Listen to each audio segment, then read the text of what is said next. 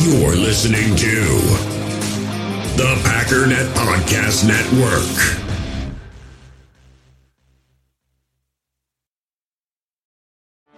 Get ready for the greatest roast of all time the Roast of Tom Brady, a Netflix live event happening May 5th.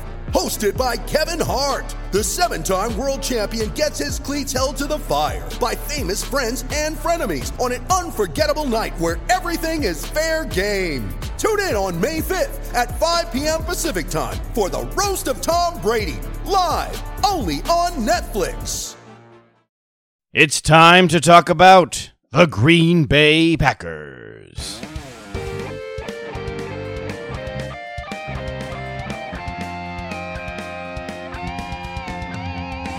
Rodgers in trouble. It's going to get there. He turned 32 yesterday. Does he have a vintage moment in it? In the end zone, it is caught for the win. Richard Rodgers with a walk-off touchdown. A game ender for the Packers. Five years ago today. That's insane to me that that was already five years ago.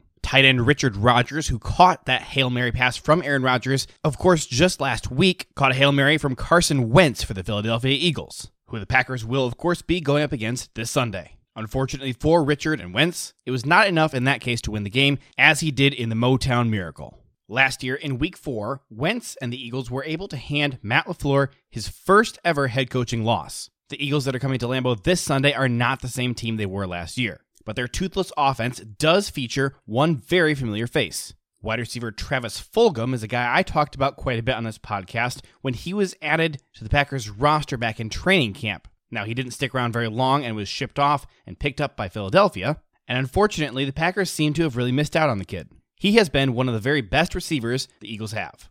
A couple months ago, Matt LaFleur commented on the success that Fulgham has seen this season and remarked that in a year with preseason games, they probably would not have missed out on Fulgham's talent.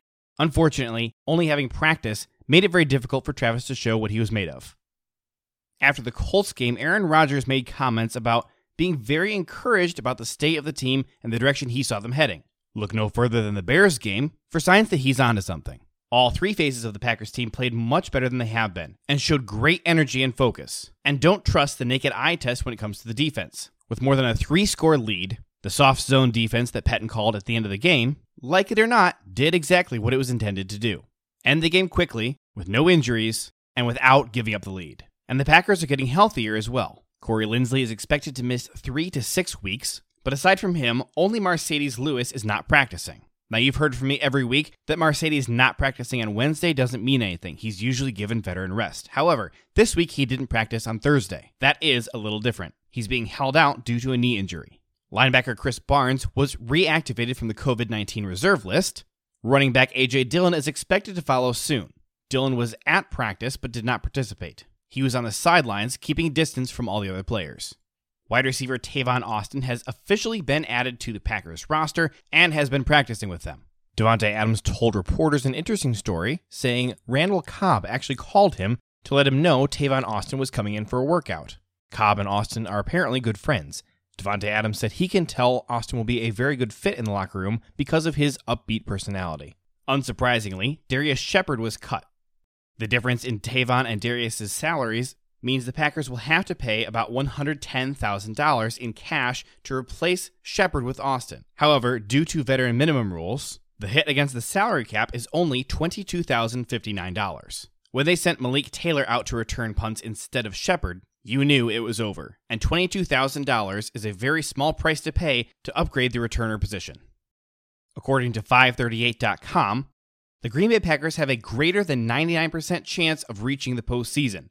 Their chances of winning the NFC North is 97%, making this the first time since 2014 that any team in the NFC North has won the division in back to back years. Packers, of course, won four straight after being a wild card in 2010 and going on to win the Super Bowl. They won 2011, 12, 13, and 14. In case you're wondering, the Detroit Lions have never won the division title for the NFC North. In 1999, back when it was the NFC Central, the Tampa Bay Buccaneers are the most recent team besides the Vikings, Bears, or Packers to win the Lions division. Despite a few wild card playoff appearances, the last time the Lions won the division was 1993. That does it for today. I'll be right back here tomorrow with another Daily Cheese episode.